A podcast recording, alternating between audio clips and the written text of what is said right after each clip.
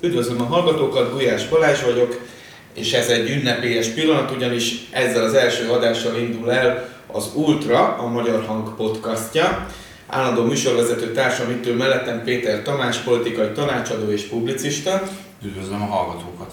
És nagyon szépen köszönjük, hogy elfogadta a meghívásunkat az első adásba Lakatos Júlia, a Méltányosság Politikaelemző Központ nemzetközi igazgatója. Köszönöm a meghívást!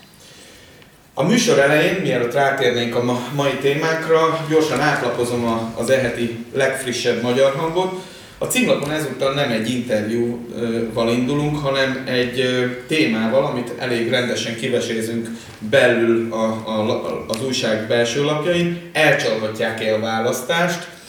Szó, lesz itt, szó van itt Vox turizmusról, fenyegetésekről, egyenlő feltételekről, hát ezt járja körül ezen a héten a lap. Az, valamint interjút olvashatnak Kovács Gergellyel, a kétfarkú magyar kétfarkú kutyapárt elnökével, és hát van egy mellékletünk is ezen a héten, a bűvös szakács, úgyhogy remélem Tamás jövő hétre már a jövő heti adás felvételére megfőzöl valamit itt a bűvös szakácsos receptek közül.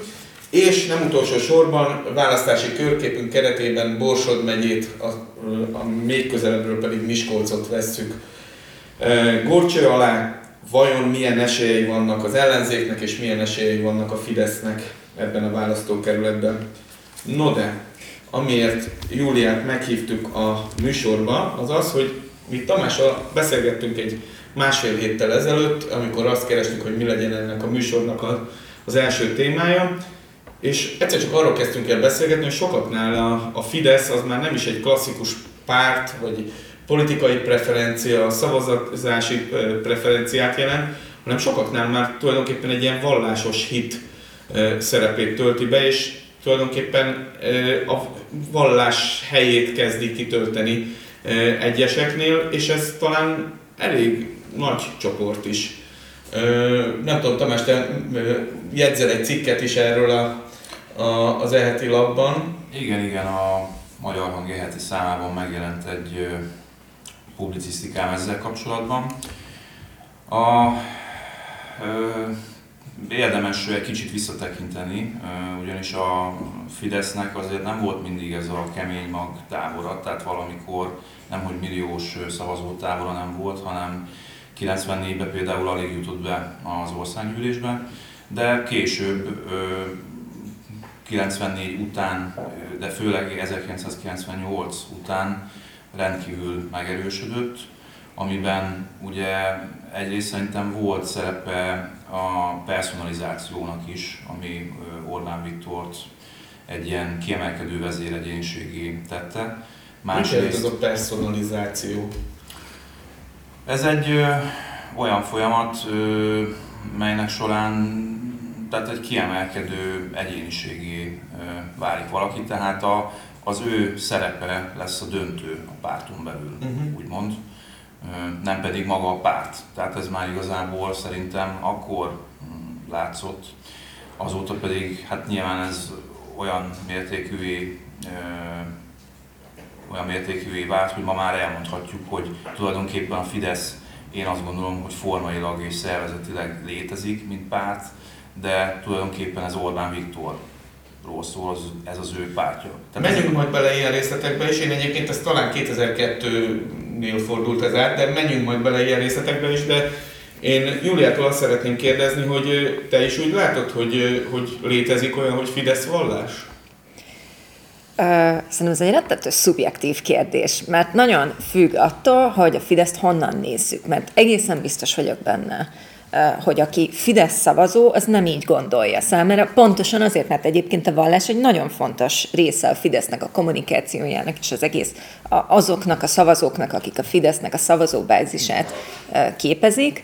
Tehát ők biztosan nem így látják. Ugyanakkor azt megértem, hogy kívülről sokan így érzik. Pontosan azért, mert hogy szerintem, amit ti felvettek, az a karizmatikus vezetőhöz való viszony. És ez egy nagyon szubjektív dolog, csak hogy egy példát mondjak, a Fidesz szavazók jelentős része, amikor Gyurcsány Ferenc volt kormányon, ugyanígy érezte magát, és ugyanezt érezte Gyurcsány Ferencre és szavazóira vonatkozóan, sőt, Szerintem az ellenzéken belül is nagyon sokan vannak, akik egyébként a dé ká szavazókat ugyanígy gondolják. Tehát, hogy jelenleg is. jelenleg is így gondolják, uh-huh. nem csak a fiatal, vagy az új pártok, amik azóta létrejöttek, de, de szerintem ez egy, egy ténylegesen nagyon szubjektív dolog, és azra mutat rá, hogy nagyon nem mindegy, hogy bizonyos alapfogalmakhoz hogyan viszonyul egy szavazó. Mondok két ilyen témát, az egyik például az autoritáshoz való viszony, a másik például a konfliktusok szerepéhez, a, a konszenzushoz való viszony. És kezdjük akkor végül is az, az autoritással, a tekintéllyel, hiszen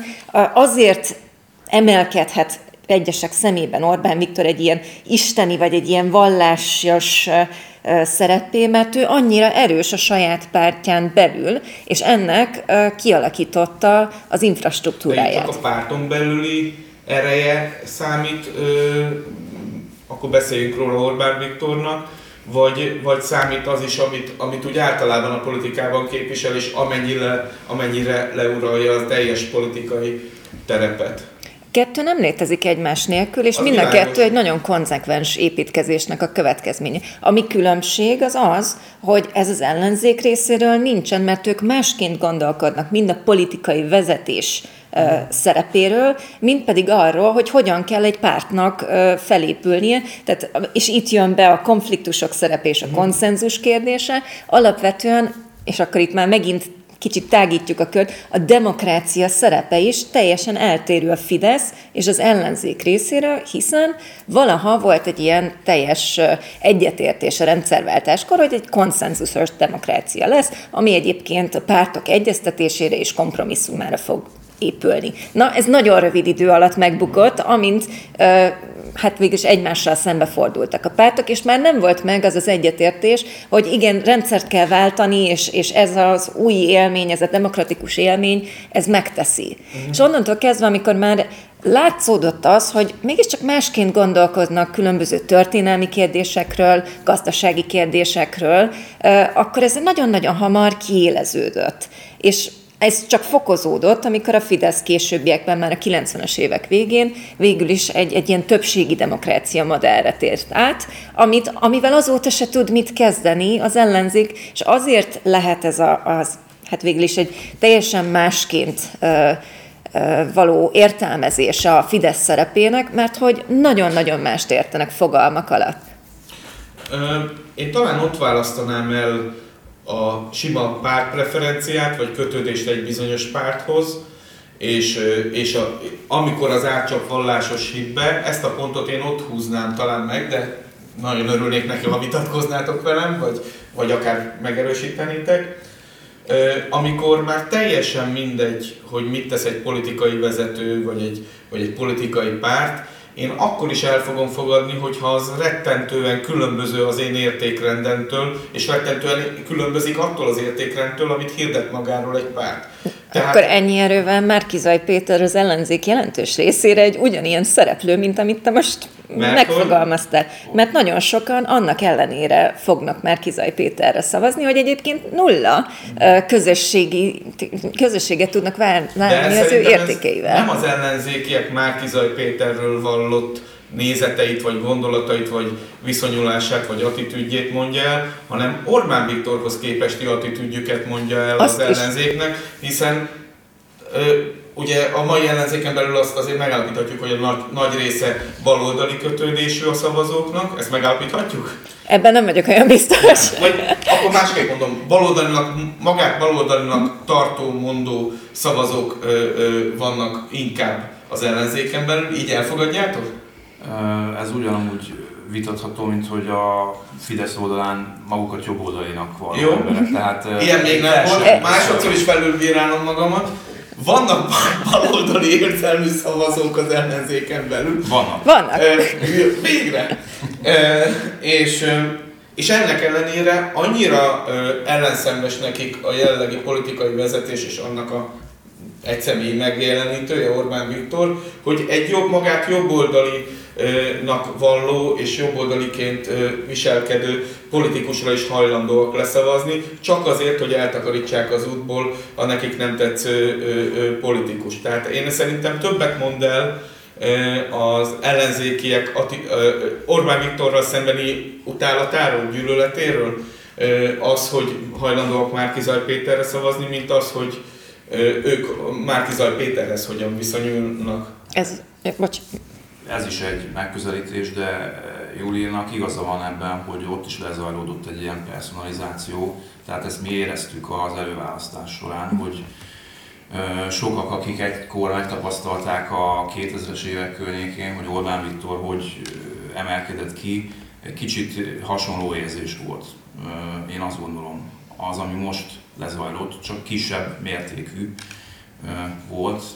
Tehát van egy ilyen hype? Igen, igen. Tehát, tehát az előválasztás során ez kimondottan érezhető volt. Úgyhogy én azt gondolom, hogy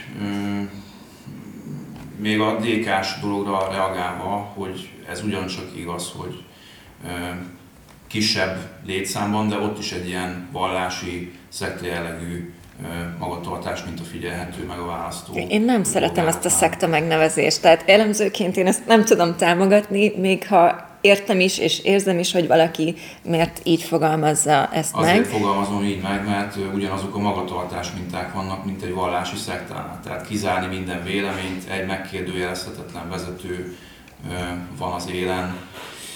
De nagyon gyorsan, de nagyon gyorsan ki tud valaki esni a hatalomban. Csak azért, mert Orbán Viktornál ez még nem történt meg, attól, attól még ez egyébként rendszer szinten szerintem nem feltétlen működik. De hagy, hagy egészítsem még ezt ki egy kis uh, elméleti háttérrel.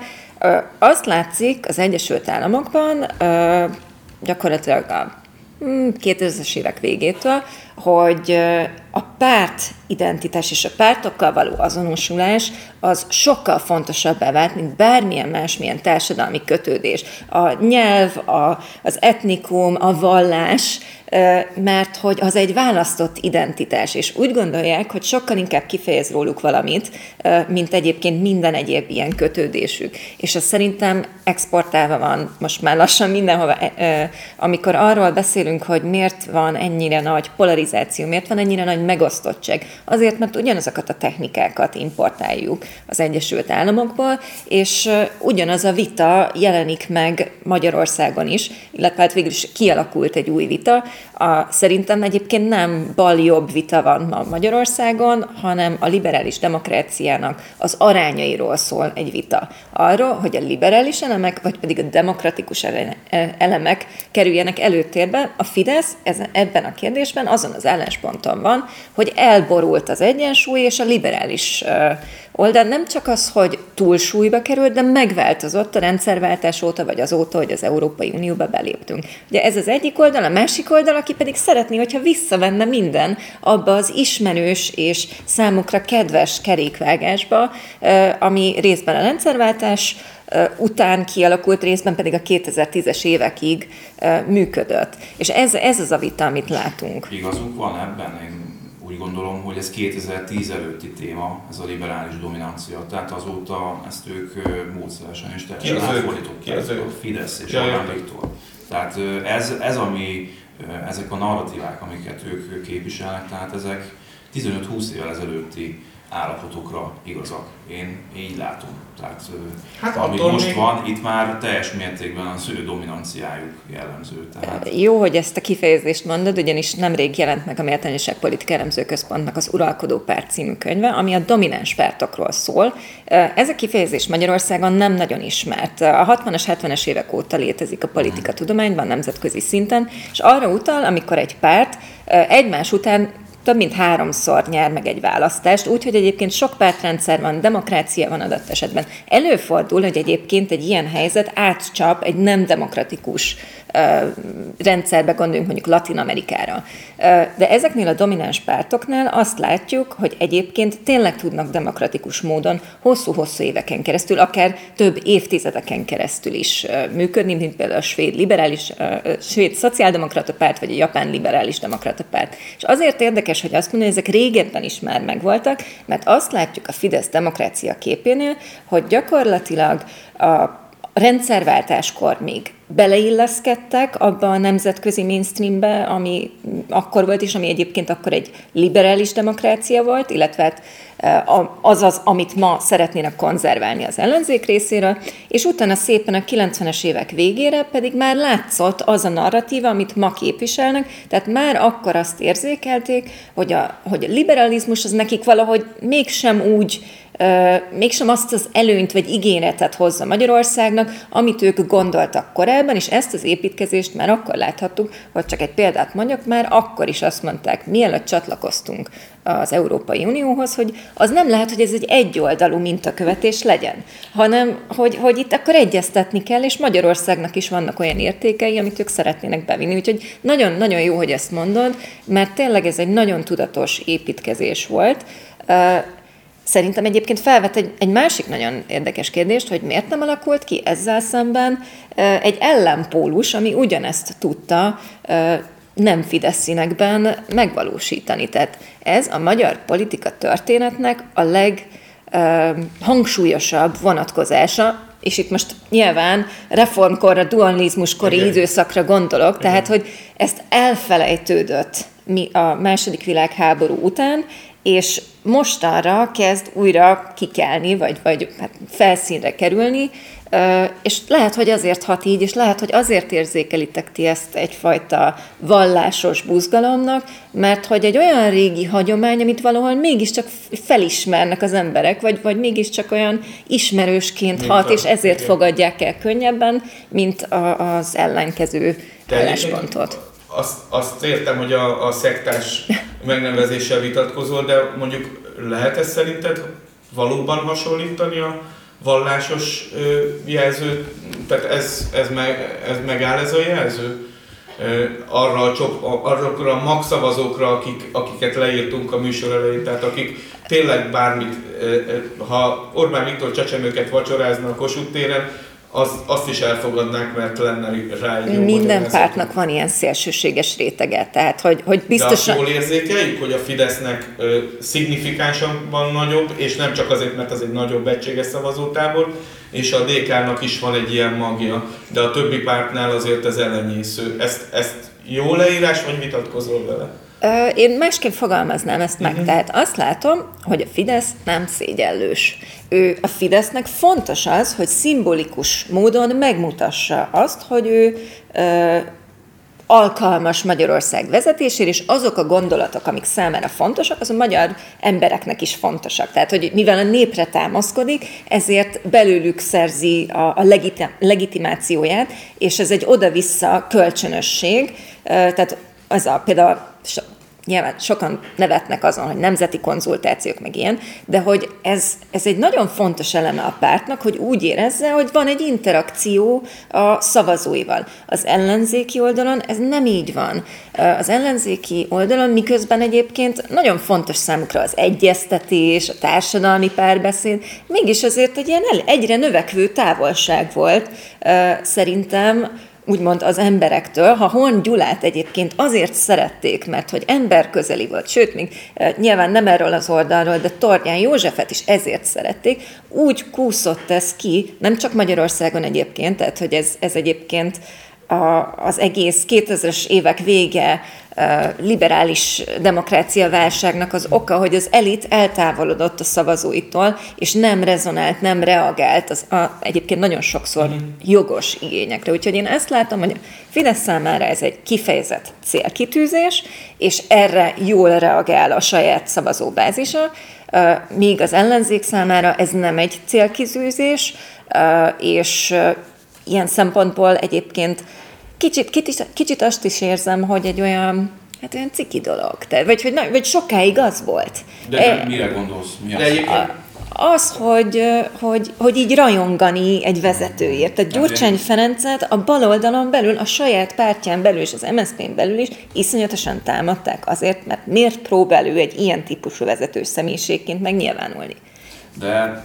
Tehát én több ponton is másként látom. Egyrészt az egy felmentés, hogy minden pártnak van ilyen szélsőséges tagozata. Tehát azért itt elég nagy különbségek vannak És egyébként nincs minden pártnak ilyen szélsőséges, vagy egy ilyen nagyon radikális beállítottság. Biztos van egy-két ember, én csak... Én, én ezt a, arra mondtam, amit az, mondtatok, az... hogy bármit csinál, elfogadja, mert számára ez a párt a kedves. Tehát most nem úgy gondoltam, hogy szélsőséges, hogy, hogy megrohamozná a parlamentet, mert... Tehát az a vallás. Tehát a vallás, amit vallás... Igen, igen. Én, én ezt a, úgymond a... a nagyon elkötelezett választónak okay. hívom igen, elemzőként. Ez a diplomatikusabb megfogalmazás valóban. Egyszerűen a, bocsánat, az én személyiségemből és elemzői okay, karakteremből okay. nem, nem jön az, hogy, hogy én valakit leszektásozzak. Tehát uh, itt egy hasonlatként használom ezt a vallásszót, tehát nem a szószoros értelmében, mint a világvallások, hanem a minták és a viselkedés, ahogy a szavazótáboron belül hozzáállnak a Orbán Viktorhoz, mint vezérhez, és ahogy ez az egész működik. Tehát itt nem arról van szó, hogy ezek a liturgiák, meg, meg ami egyéb dolog is jellemző a vallásokra ebben hasonlítana, hanem a működésmódja az egésznek. És én ebben látok hasonlóságot. És itt ez azért nagyon jól látható, hogy mi ennek az alapja, ez az azonosulás. Amikor azonosulnak a vezérrel a hívek, akkor egy idő után elkezdik a saját egyéniségüket feladni. És én ezt a folyamatot látom a Fidesz szavazótáboron belül is, mint kollektíva, hogy ott egy idő után az egyéni vélemények azok fokozatosan megszűnnek. És egyébként ez egy ilyen kártékony folyamat tud lenni egy idő után. Tehát átmegy egy ilyen regresszív, Ö, ilyen neurotikus állapotba, és én, nekem az az álláspontom, hogy itt kialakult egy ilyen kollektív neurózis a Fidesz szavazó táborán belül, ö, ami megmagyarázza azt is, hogy miért torz a valóságérzékelésük. Mert itt azért arról is beszélünk, hogy a tábornak van egy ilyen hamis valóságérzékelése, tehát ő racionálisan, érzelmek nélkül nem tudják már ö, se Orbán Viktort megítélni, se a folyamatokat. Tehát itt ez egy, egy komoly lélektani folyamat, ami lezajlott. Nyilván, hogyha ha erre kondíción, tehát itt azért a vezetőknek van ebben a nagyobb felelőssége, tehát hogyha erre kondicionálnak egy szavazóbázist, vagy a szavazóbázisuk egy részét, akkor erre akkor a felelősség talán a, a politikai vezetők oldalán a lényegesen nagyobb. Egyrészt viszont én is innen akarnám megközelíteni, hogy nem veszélyes ö, egy ilyen nagyon elkötelezett szavazóvá válni, ahogy te mondod, és, és feladni minden értéket, és adott esetben a saját meglevő értékek, vallás, politikai irányultsággal szemben is az autoritár vezetőt követni. Tehát ez nem veszélyes magára a szavazóra is. Én most a, abban az értelemben érzem, értem a, a veszélyt, hogy egy idő után fontosabb lesz, hogy a, a, a majdnem azt mondtam a vallási vezetőt, szóval a politikai vezetőt követni, akár a saját személyes érdekünk ellenében is. Tudok olyan családról, ahol fontosabb az, hogy Orbán Viktorra szavazzanak, mint az egyéni gazdasági érdek, a gyerekeknek, a, az, hogy a gyerekek mondjuk vissza tudjanak jönni nyugatról, hogy egy apró dolgot mondjak. Vagy, vagy bocsánat, még egy is utána befejezem ezt a, ezt a hosszadalmas kérdezősködést, hogy például rettentően át lehetett állítani a szavazóbázist. Hát azért ez egy antikommunista és ebből kifolyólag némiképp russzofób szavazóbázis volt a kétezres évek elején, de a kilencvenes években mindenképpen a jobboldali szavazóbázis, ugye akkor nyilván fragmentáltabb volt. Most pedig egy rettentően kelet-orientáltra sikerült átállítani, szinte egy csettintésre azért, mert Orbán Viktor is változott ebben. Szóval nincsen, nincsenek ebben veszélyek a magára az egyéni szavazóra nézve? Biztos, hogy lehet azon vitatkozni, hogy a mérték és az arányok azok mennyire egészségesek. És nem véletlenül hoztam fel egyébként az ellenzéket példaként, és én ott nem bántásként hoztam fel azt, hogy ez az ellenzékben Jó, is itt, itt lehet létezik. Is. Ugye arról beszéltünk, hogy, hogy szinte már a szerkezete is vallásos a Fidesznek. És ez egyébként egy jó kiinduló pont, mert a Fidesznek az előnye a többi, párttal képest, a többi párthoz képest, és amiért domináns párttá tudott fejlődni, az az, hogy egy centra, centralizált és egy hierarchi, hierarchi szervezet, ami egyébként valamilyen módon mégiscsak hasonlít egy, egy egyházhoz. Csak hogy az az érdekes, hogy pont azt tette lehetővé most hosszú idő után először az ellenzék számára, hogy sikeresebb legyen, vagy jobb eséllyel tudjon szembeszállni a Fidesszel, hogy egyébként ezt a struktúrát elkezdte, vagy megkísérelte magáévá tenni. Azaz, tanult a Fidesztől. Tehát most ezt a az, Márki-Zay jelenségre érted? Ezt az összefogásra, az ellenzéki aha, összefogásra aha. értem, mert egész egyszerűen a korábbi fragmentált párt, és ez egyébként a domináns pártoknak a, egy, egy jellemzője, hogy mindig egy nagy párt van, és vele szemben sok kis fragmentált ellenzéki párt, aki ezért sem tud hatalomra kerülni. És szerintem ez egy nagyon érdekes dolog, és azért... Nehéz, tehát azért óva intek attól, hogy ezt túlságosan is kritizáljuk, mert egyébként ez egy ö, fontos, sőt elengedhetetlen része annak, hogyha valaki hatalomra szeretne kerülni. Tehát vezetni kell egy pártot, kell, hogy megszervezzék azt a pártot. És ez egyébként az ellenzéknek már nagyon-nagyon fontos. És ö, még egy dolgot ö, hoznék még a közelmúltból.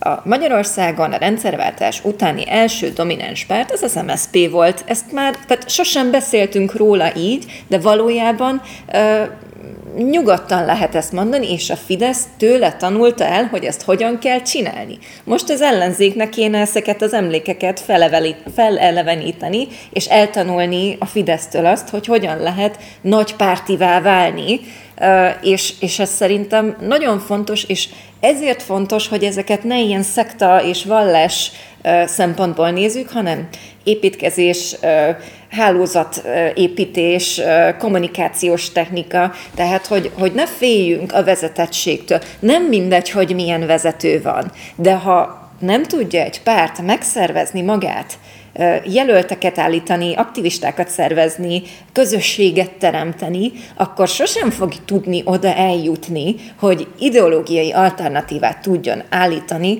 egy olyan vezetővel szemben, akit elutasít minden szinten. Hát nincs, nincs abban egy ö, egészséges középút, hogy ne, ne ö, ö, váljak vakon hívővé, egy politikai vezető ö, ö, vak hívőjévé ne váljak, ugyanakkor mondjuk kialakuljon a, a másik oldalon is egy ilyen vezetett párt, vagy egy ilyen domináns párt, vagy egy ilyen uralkodó. Nem muszáj, hogy domináns párt alakuljon ki, ezt csak a példa kedvéért igen, hoztam, értem. De egy, ahhoz, hogy legyen egy politikai váltógazdálkodás, ahhoz az kell, hogy nagyjából két azonos súlyú párt tudjon egymással megmérkőzni. És, és hát azért... De ez az nem ele... létezik. Tehát, hogy itt két különböző dologról beszélünk. Mm. A Fidesz az egy nagy tömb, a igen. ellenzék pedig sok kis pártból összeálló tulajdonképpen egy ilyen technikai... Jó, jelenleg igen. És nem, ő... nem is tud úgy működni, tehát bírálatot fogalmaztál meg az előbb, hogy ők mm. miért nem tudták ezt megcsinálni. Hát a Fidesz tizenkét éve ezen dolgozik. Sokkal több, hát erről beszélünk. Földbe döngője, tehát hogy ez... De, de ugyanezen idő alatt az ellenzéknek is volt ideje megszervezni magát, és egyébként most ez egy nagyon nagy újítás a részükről, mind technikai, mind szervezeti szempontjából, hogy idáig eljutottak, tehát tényleg nem kritikaként mondom, hanem hogy hogyan működik és milyen logikája az ilyen típusú pártoknak. És, és a vallásra visszatérve egyébként említetted, hogy te neked nem tetszik ez a megközelítés. A könyvetekben ugye mint említetted, tehát más helyeken is kialakultak ilyen domináns pártok, ez így van. Viszont mégse lett az a atmoszféra, vagy az a ö, mentalitás a párt körül, vagy az adott országban a politikai térben, mint ami itt. Tehát azért én azt gondolom, hogy lélektani oldalról, pszichológiai oldalról is ezt érdemes megvizsgálni, hogy mi ennek az oka, és nem tudom, hogy ezt elemeztétek a könyvben, tehát én azt gondolom, hogy ez a felszín, a szervezetépítés, a kommunikáció, az egy felszín, fontos dolog, mitagadás, de az, hogy mi van emögött, tehát milyen archetipusok, amik mondjuk Orbán Viktort meghatározzák ma, milyen archetipusok határozták meg őt régebben. Tehát ez mind-mind hozzájárult ahhoz, hogy ő ma ilyen hatással tud lenni, lényegében ilyen mágikus hatása van az ő szavazótáborára. Tehát ez több, mint egy vezetővé válni, én azt gondolom. Említetted, hogy fontos vezetni, és ezzel teljesen egyetértek, de ő több.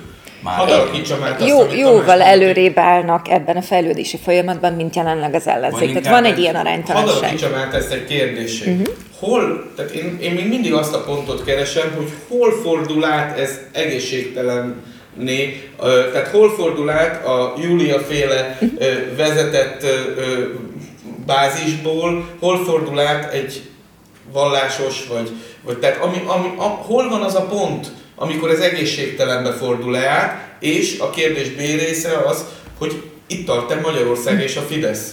Ti hogy látjátok ezt? Szerintem ezt nem lehet így patinka mérlegen kimérni, hogy hol fordul át, hogy mikortól, ed- eddig még egészséges, de ez már, ez már túlmegy azon, tehát hogy ezek nagyon fluid dolgok.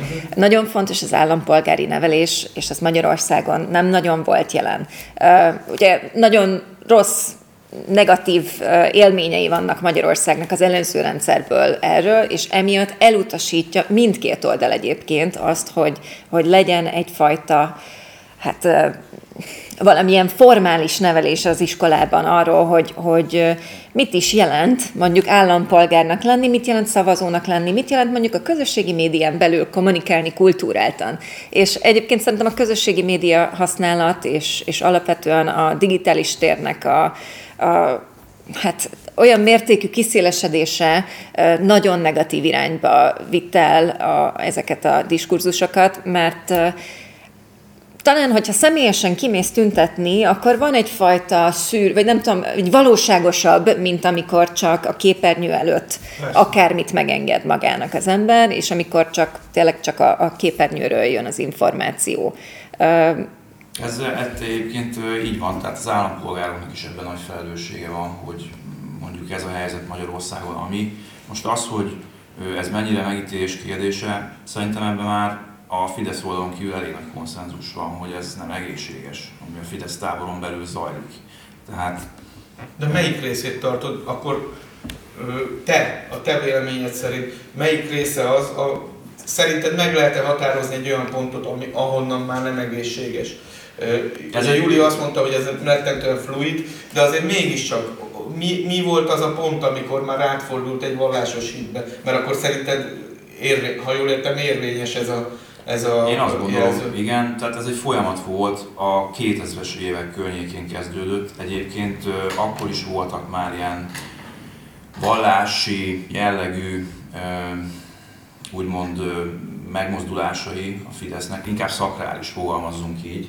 Tehát például a Szent Korona úsztatása, ami még azt gondolom belefért az egészséges kategóriába, és egyébként a Szent Korona az egy államiságunknak egy nagyon fontos szimbóluma, viszont már megfigyelhető volt akkor is ez a folyamat, tehát valamikor én azt gondolom ott fordult át, és a bukás, illetve az, hogy elvesztették a kétezer-kettes választást, ez olyan negatív folyamatokat generált nagyon sok ember lelki világába, ami kollektív szinten is összeállt, és onnantól kezdve még inkább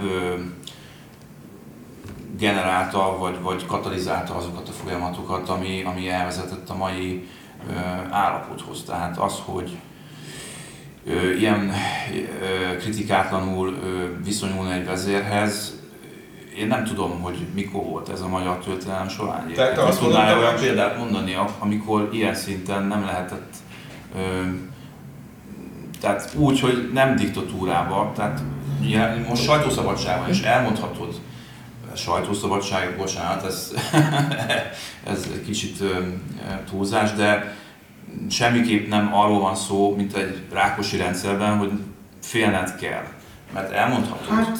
Én tudnék azért mesélni az újságörő munkámból, amikor rendőrségre idéztek, meg kiszúrták a bulimat, de most ez nem a téma. Hogy elmondhatod, tehát anélkül fizikai bántalmazásra kellene számítani, mondjuk, tehát, és mégsem mondják el, még sincs kritika. Viszont én találtam egy pontot a, a, a, a, a mondatodban, ahol meg tudom fogni, tehát a, ha jól értem, te azt mondod, hogy a kritika nélküliség az a pont, amikortól ez már inkább ez a az egy fontos általunk igen, igen. vallásosnak mondott. Kizárólag, de az ez, ezzel te egyet tudsz érteni? Uh, én azt úgy fogalmaznám meg, hogy igen. Ez mindkét oldal számára nagyon fontos, és az a belehelyezkedő képesség, hogy el tud képzelni a másik, hogy mi játszódik le a másik oldalon. Igen. És szerintem ez ma Magyarországon nagyon-nagyon hiányzik. Tehát, hogy ez mi fontos, is azért igen. Itt most nagyon nagy mértékben egyoldalúan beszélünk erről a kérdésről, mert mindenki arról beszél, ami számára fontos, és mindenki azt szeretné hallani viszont, ami számára fontos. Csak hogy itt interakciókról van szó, és ma mindenki, tehát nem véletlenül szavaznak azokra az oldalakra a szavazók, amiért. És muszáj, hogy megértést tanúsítsunk a másik oldal felé is, még akkor is, hogyha autoriternek gondoljuk a vezetőjét, hogy megpróbáljuk megérteni, hogy ő miért szavaz rá, és megpróbáljuk megérteni azt is, amikor mi úgy gondoljuk, hogy ő kritikátlanul néz a vezetőjére, hogy miért juthatott el valaki ide, és, és szerintem ez a kulcs, hogy megpróbáljuk beleképzelni a másik helyébe.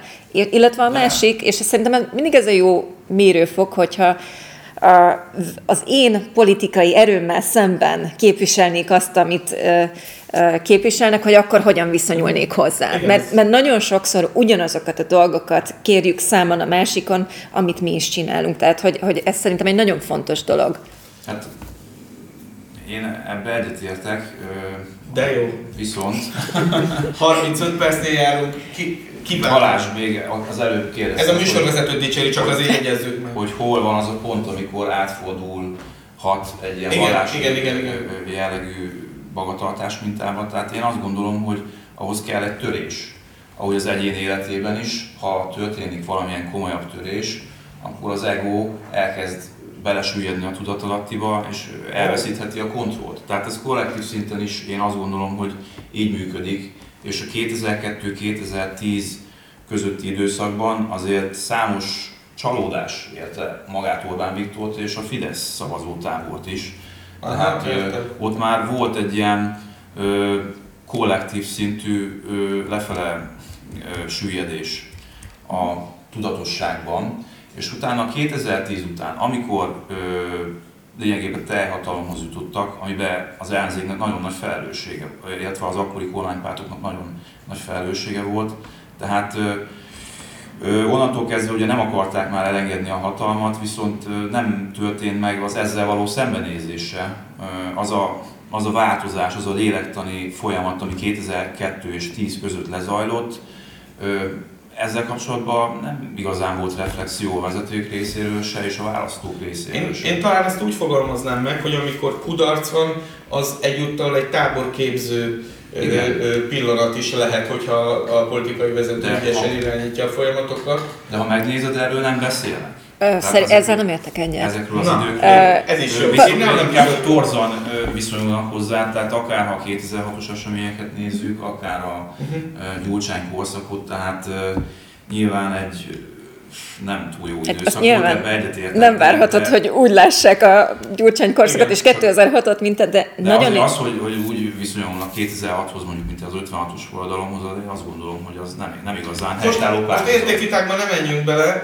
Az nagyon érdekes, amit mondtál, hogy nincs reflexió, és hogy erről nem beszélnek, ugyanis mi pont az ellenkezőjét láttuk, és végignéztük tényleg a kilencvenes évektől napjainkig azokat a szellemi háttéranyagokat, amiket a Fidesz megfogalmazott. Az nagyon érdekes, hogy a Fidesz rendkívül nyíltan kimondja, hogy mit fog csinálni, csak sok, nagyon sokszor azt érzem, hogy nem akarják elhinni neki az ellenzéki oldalra, hogy, hogy ezt csak azért mondják, mert hogy nem tudom miért, mert, mert populisták vagy bármi. És pont az jött ki, hogy ez a folyamatos reflexivitás, az, hogy folyamatosan interakcióban voltak a politikai ellenfelükkel, ha kellett, tanultak tőlük, ha kellett, megpróbáltak a helyzetből előnyt kovácsolni, ha kellett, a nulláról újraépítették magukat, és közösséget építettek, és, és mentek tovább, és ez egy nagyon érdekes szempont.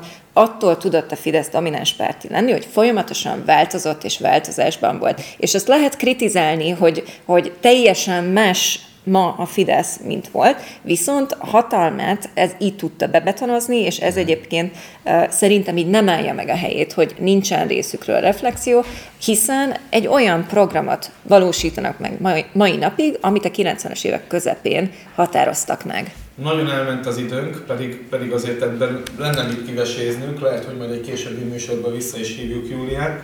Én egy konkrét dolgot ö, hadd vessek föl, egy kicsit személyes oldalról megközelítve ezt az egész kérdést, amiről ma itt beszélgetünk, ö, és kicsit érvelve az én narratívám mellett, és ö, nem feladva az reményt, hogy Júliát meggyőzöm az én jelzőimről, azoknak a helyességéről. Ö, amikor már ugye a jobb oldalnak nyilván a vallásosság, az egyházakhoz való kötődés az elvileg klasszikusan egy fontos érték, egy fontos dolog lenne. Ám de észrevehetjük a Fideszhez közeli, a Fidesz Holdudvar kommunikátorainál, hogy amikor konfliktusba kerül mondjuk a párt és Orbán Viktor és az egyház, vagy akár a, a, a pápa, akkor minden esetben Orbán Viktort választják, és nem, a, nem az egyháziakat. Ez nekem személyesen is nagyon fáj, hogy így, így alakult, és hogy így van. Ez nem támasztja alá, Júlia, mi, mi narratívánkat, amit itt Tamással felvázoltunk a műsor elején?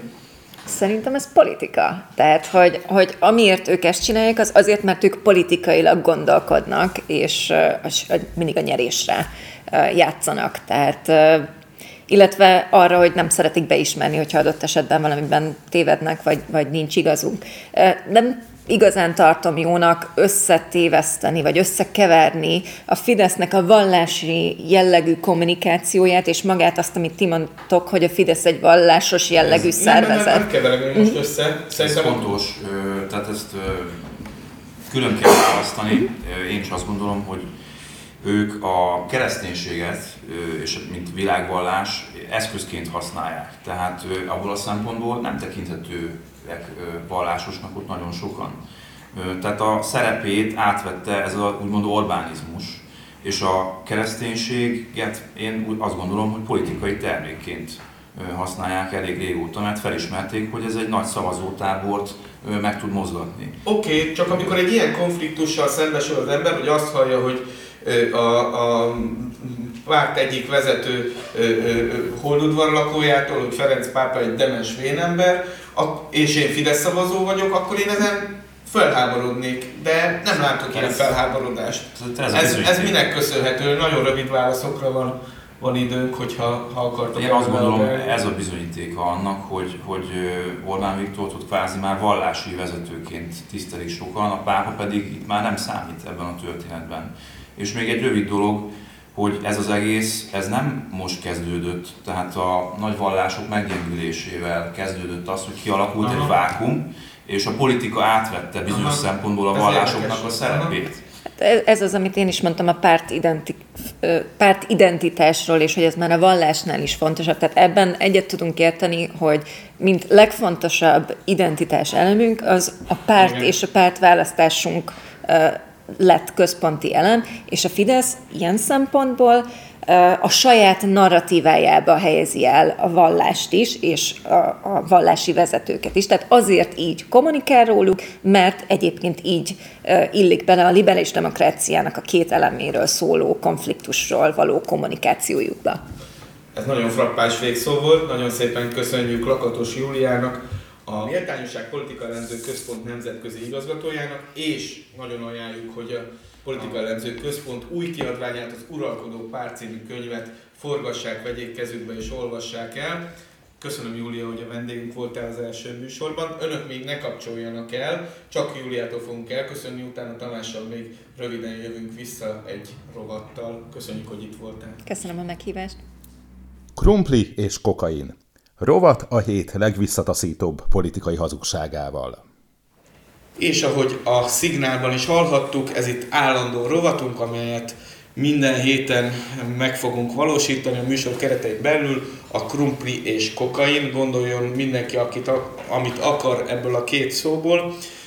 Tamás, ezen a héten azt a mondatot választottuk a rovatban, amelyben egyébként minden héten egy-egy ilyen jellemző mondatot ö, fogunk kipécézni a hétről, amit, amit mi képmutatónak ítéltünk meg. Amikor Orbán Viktor az én szűke pátriámba, Győr-Moson-Sopron megyébe látogatott, a Csalag településre, és azt mondta ott, hogy nem érdekes mekkora a ház, az autó, egy dolog számít, van egy gyerek és egészséges-e. Most mondja ezt az a miniszterelnök, aki gyakorlatilag a strómanjain keresztül Magyarország, meg talán a régió leggazdagabb embere, hogy nem számít, a, hogy mekkora a ház, meg az autó. Te mit szóltál ehhez, amikor meghallottad? Hát egyrészt ez a mondat, hogyha nem ő mondta volna, még esetleg átgondolásra méltó is lenne, de így, hogy, hogy az ő szájából hangzott ez el, és amit te is említettél valóban, hogy tudjuk, hogy milyen anyagi háttérrel rendelkezik ő az emberein keresztül, tehát ez megint beleillik a cinizmus, a cinikus megjegyzéseinek a sorába, én azt gondolom. Arról nem beszélve, hogy mennyi ember van, akinek nem lehet gyereke, vagy nem úgy alakult az élete, hogy tudott gyereket vállalni. Tehát kvázi ezzel a megjegyzésével a miniszterelnök kirekeszt itt több százezer embert, vagy, vagy milliós. Igen, tehát a mai világban azért ez nem olyan egyszerű, hogy hát meg valakinek egyáltalán nem lehet. Tehát, így van, tehát valami biológiai oka is lehetnek, vagy bármilyen egyéb okokból. Tehát nyilván a miniszterelnök itt arra akart utalni, hogy nem kell karrieristának lenni, nem kell a, a pénzre fókuszálni, mondja ezt ő. Igen, tehát, ezt hogy nehéz kibírni nevetés nélkül. Nehéz, nehéz, de én értem az ő megjegyzésének a hátterét, csak hát megint teljesen hiteltelen az ő előadásában. Én ezt gondolom. Te mit gondolsz? Hát nyilván ugyanezt, hát mondja ezt az a miniszterelnök, akkor, akkor egy ilyen szép kép maradjon meg, a, akinek a stró, Stromanyának az esküvőjén citrus hinárba oltott homárt, meg nem tudom én mit Igen. szolgáltak föl. Hát elég hiteltelen, úgyhogy ezen a héten mi ezt a mondatot választottuk a Krumpli és kokainba, és erre a hétre ez volt az Ultra, a Magyar Hang podcastja. Nagyon szépen köszönöm műsorvezető társamnak, Péter Tamásnak, hogy itt volt velem, Én és hogy köszönöm. Támogattuk egymást vált vállapnak vetve. Jövő héten jövünk újra. Kivel? Kéri Lászlót hívtuk meg, aki ö, nagy szeretettel elvállalta ezt a meghívást. Ö, Hiszen mi hívtuk. Így van. Úgyhogy jövő héten Kéri Lászlóval jövünk vissza. Viszont hallásra. Viszont hallásra.